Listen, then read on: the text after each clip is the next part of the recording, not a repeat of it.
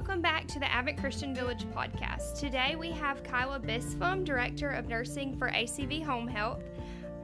And we are just going to dive right on in. We want to talk about difficulties for families as they enter into uncharted territory whenever people are transitioning from being independent to needing a little bit of help at home. So let's just dive right on in. Uh, give us a little bit of introduction. Tell us who you are um, what you do here, and kind of what led you to where you are now. So, I work in home health here in Advent Christian Village. I am born and raised in Live Oak, Florida. I have lived here my whole life. I got my education in Madison at North Florida College. I obtained all of my nursing degrees there and I'm currently back in school there. I have worked with the village for several years. I actually started out at the Good Samaritan Center and transitioned to Copeland Medical Center, and now I'm finally in home health, which I absolutely love. So, um, talking about your education, you said you're back in school now. Um, mm-hmm. Tell us a little bit about that. So, I completed the LPN program first at um, in Madison at North Florida, and then I worked at Good Samaritan Center there. I transitioned back into school and bridged over to my RN, and I have one semester left of my bachelor's. Okay, so you're working on your BSN now. Mm-hmm. Talking about your position here, um, what does that consist of? My position now in home health consists of overseeing um, all of the clinicians in the field in home health. Um, so we have a variety of clinicians that serve in our community home health aides, skilled nurses, physical therapists, occupational therapists, and speech therapists. Okay. And all of these clinicians, they work in the home of residents. So tell us a little bit about what home health is and who receives that care. So, home health is kind of that gap in between when someone needs help, but they're not quite ready to transition into a nursing home or assisted living. Um, we are there to fill that gap, to be that bridge in their care. We come into their home and provide the same services that they could receive in a rehab facility or a skilled nursing facility to an extent. Now, we don't we're not there all the time, but we're there to help them become stronger and feel safer in the home and hopefully keep them home longer. Okay. So, um, let's talk about the process of someone being completely independent and then does does it typically happen that a, circumstances change, they they fall, or is that kind of a slowly gradual thing where they realize that they need a little bit of help every once in a while? Normally, over time, I would say individuals realize that they need a little bit of help.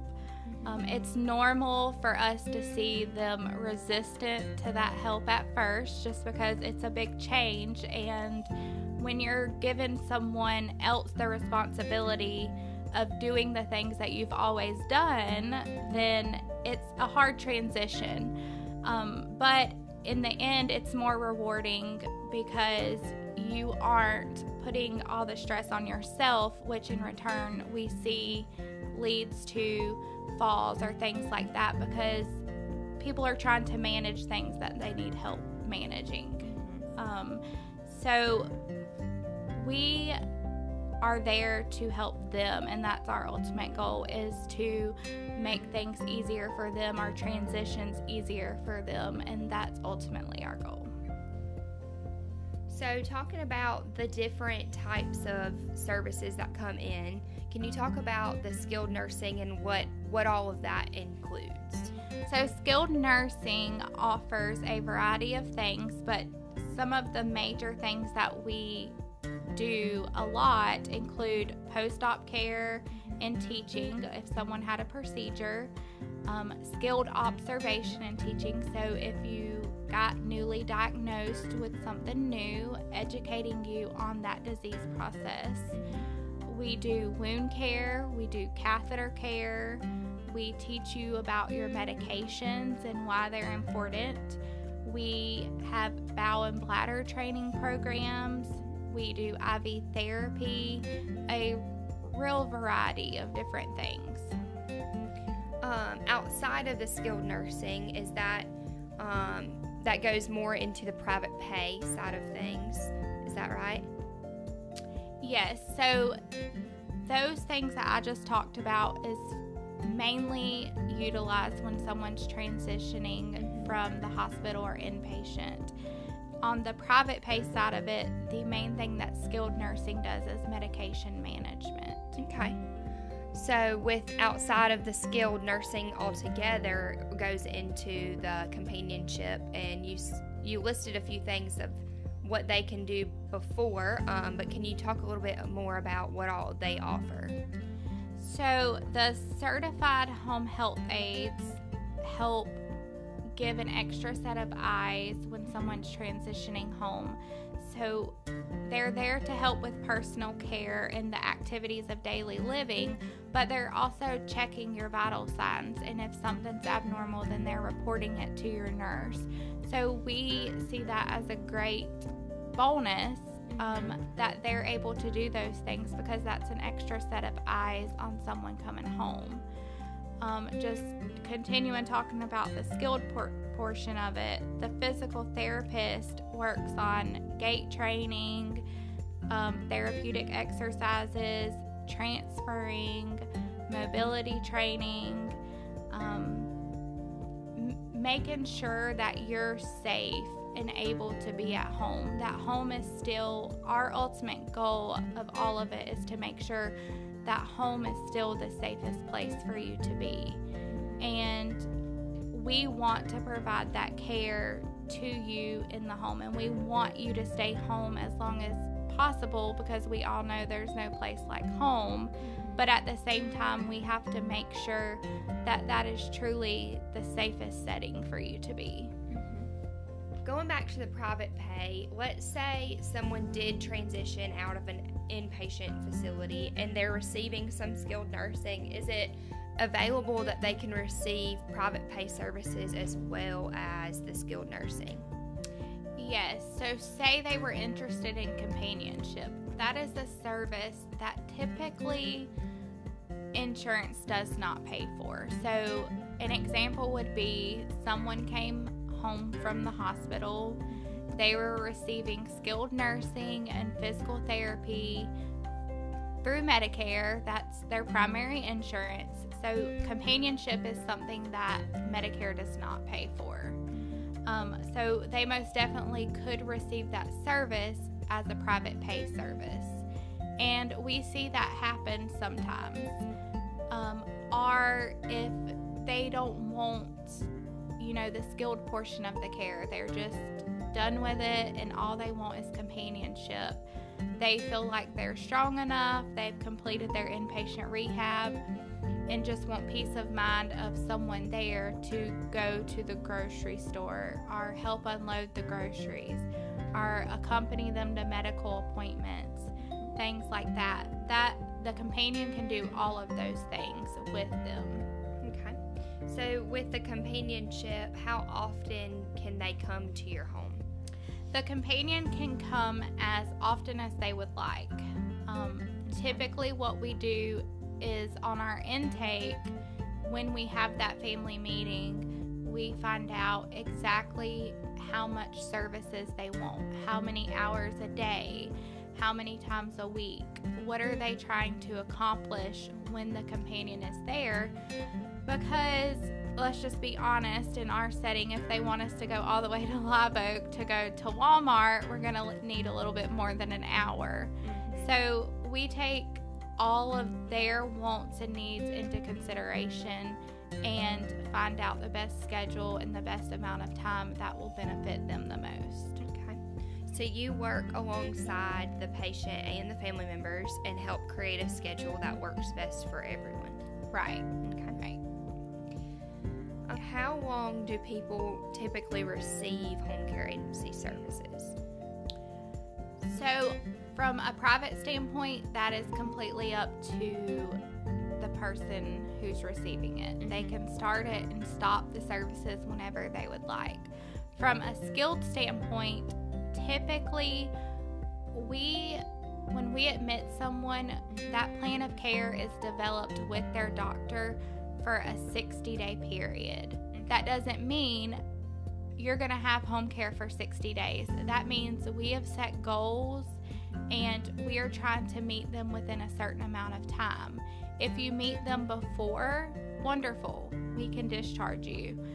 If we're at the end of our 60 days and you still have not met those goals, our new problems have arisen, our new goals need to be developed, then at that 60 day mark, we're reassessing and we're coordinating with your doctors or your specialists to say, hey, this is what's going on. This is what we're still trying to meet. Can we continue providing care? And ultimately, the doctor, you know, gives us the green light on what we can do but there is not every now and then sometimes insurances um, they only qualify for so many weeks of, of home health. So sometimes insurance plays a role but typically not really often. Um, so it just depends on how you are progressing how your goals are progressing and where you're at when we get to that reassessment point. Okay. So you said sometimes there's a little bit of resistance with the beginning process. Um, can you talk about making that decision and where you've seen people benefit from once they get over the fear of having someone come and help them, the benefit of, of them having a, an aide or um, a therapist come to them? Um, yes. So a lot of times we see individuals think that if they ask for help or accept the help, that it means that they're not able to provide for themselves anymore. And that's not always the case. It's just you can still manage and do those things for yourself. You just have to go about another way of doing them. Whether it's a safer way or we may know of equipment that could help make the home safer, or our therapist is wonderful about making home recommendations on ways to prevent falls or prevent you from straining and pulling a muscle. So it all just ties in together from a bigger aspect and helps you mainly realize things that you wouldn't see because you're in that normal position every single day. So it's always great from my point of view to have a second set of eyes come in and and look at the surroundings and the situation. Talking about the different types of care that that um, people can receive in their homes, can you talk about what types of services people can receive? There are two different types of services that we break it up into basically skilled services and private pay services. So, our skilled services is the side of home health that we see when people transition home from the hospital or home from rehab, and they still need that care, just not in an inpatient setting. Typically, this is your services that insurance pays for Medicare, Blue Cross Blue Shield, things like that. It's not long term, it's temporary, and it all depends on what your physician puts in your plan of care. But you are still able to receive services like a skilled nurse coming in and checking on you, or helping with that wound dressing, a physical therapist coming in and teaching you how to prevent from falling, or helping you gain strength. Um, so that's our skilled side of it. The private pay side of it is basically where you pay privately for the service and the main services that we offer on that side of it is our companionship program, which is basically having a friend come in and do things for you like grocery shopping, accompanying you to a doctor's appointment, things like that. A home health aide come in, which can provide hands on care like bathing assistance, dressing assistance, and our skilled nurse private pay part of it is mainly for med management, coming in once a week to fill your med box, help manage your refills at the pharmacies, and communicate with your doctors if you have med changes. Okay. Um, so that is from the patient standpoint, but looking at the family standpoint for helping your loved ones transition into needing that care at home. Can you talk about? Um, I'm sure you see some resistance from the family members as well, um, accepting that they can't be there all the time. So, can you talk about the benefits of having those companionship um, aides come in and be able to check on your loved one? Right. A lot of times we get phone calls of children worried about their parents here because they do not live locally or they're not able to just drive over in a short amount of time and mom's not answering the phone or dad's forgetting to take his medications. So I hear of that a lot and what we try to do is coordinate with the family and set up some type of family meeting um, explaining what services we have available here on campus, and not just here on campus, but we serve all of Suwannee County and Lafayette County, um, and help them realize that we are here to help them and we have the services here to help them, and we can help give them peace of mind since they're not just a few minutes down the road or they can't get them on the phone. So we try to take all of our services that we offer, present it to them, and help them realize that it's just a decision to make and we'll be there to take care of them. Okay. Um, during this time of our global pandemic, um, can you talk about the reducing the risk of exposure to COVID 19? Um, what are the benefits of using a home health aide or home home health care agency versus driving back and forth to like a rehab facility for physical therapy type things? So I say that home health has been a tremendous factor in this pandemic that we're facing. Um, a lot of times there the cases, you know, of individuals who aren't strong enough um, to fight off the virus are in the hospital. And just in our area, we don't have that many major hospitals. So a lot of times the beds are full, or it's just tons of people are waiting to be seen. So we see home health as a great transition point because those individuals who still need care and still need closely monitoring, but they don't need to stay in the hospital or things like that, are able to come home but still have skilled clinicians like a registered nurse or a therapist. They can still receive the same care just in the setting of their home and they're not being exposed as much as having to go in and out of facilities. Mm-hmm.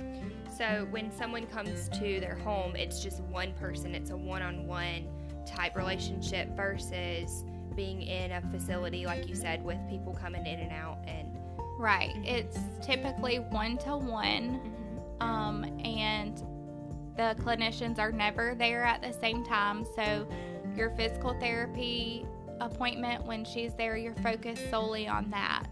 And they all work together as a team to make your schedule so they know when nursing is going to be there or they know when therapy is going to be there. Okay. So, for a family member or even a potential client that's wanting to receive these services, how would they take action and move towards that?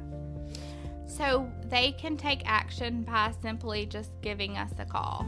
Okay. Um, one of our office managers would be glad to help them, tell them about our services. So, just a simple phone call. Okay. So, the process in that is the phone call, and then what would you move to after that? So, typically, when you call in and you inquire about services, mm-hmm. um, my office manager, Lisa, or Christina will ask you what service you're interested in if they aren't sure of what service they're interested in, they can just tell us a little bit about what's going on. What are their goals from home care? What are their concerns of why they are calling home care? And then, based off of what they tell us, we normally tell them what service we feel would be appropriate for this situation. But before anything, we always try to schedule that family meeting or some type of call um, that ties everything together so that everyone's on the same picture before we start services. And that's how we get the ball rolling. Okay. So, um, moving from that phone call or or what's what initially causes that phone call. It doesn't have to be it doesn't have to be a i'm leaving the inpatient rehab facility and my doctor wants me to have home health care. They can call from anywhere and decide themselves correct? Right so when from the skilled side of it, when you're in inpatient rehab or you're at the hospital and your doctor talks about home care, it is your choice on what home care agency you want to use. A lot of individuals don't know that, um, but they should be given the opportunity to choose what home health agency they want to use. After that decision is made, when you're in the hospital or an inpatient setting, then typically the facility or the provider sends us the referral information. Um, so that's, or if you feel like it hasn't been addressed, we've had that happen sometimes, and the patient calls us, and then we reach out to case management to see what's going on. From a private standpoint, it's just that phone call of calling in, inquiring about services, and then us just talking about it. And calling in on a private standpoint, that can be done from a loved one out of care or a patient themselves. Right. Okay. That can be done from anyone. Just the person who is receiving the services mm-hmm. has to be in agreement for the yes. services. Mm-hmm. Thank you, Kyla, for taking the time to come talk to our listeners about uh, home health care. I hope that our listeners take away something, and if they're in the process of making that transition with a loved one or with themselves, I hope that they take away um, a little bit more knowledge than they came with. As always, you can find us on Google Podcasts, Apple Podcasts, Anchor.fm, Spotify, or wherever you listen to your podcast. Don't forget to like, subscribe, rate, and review. This will help new listeners find us easier.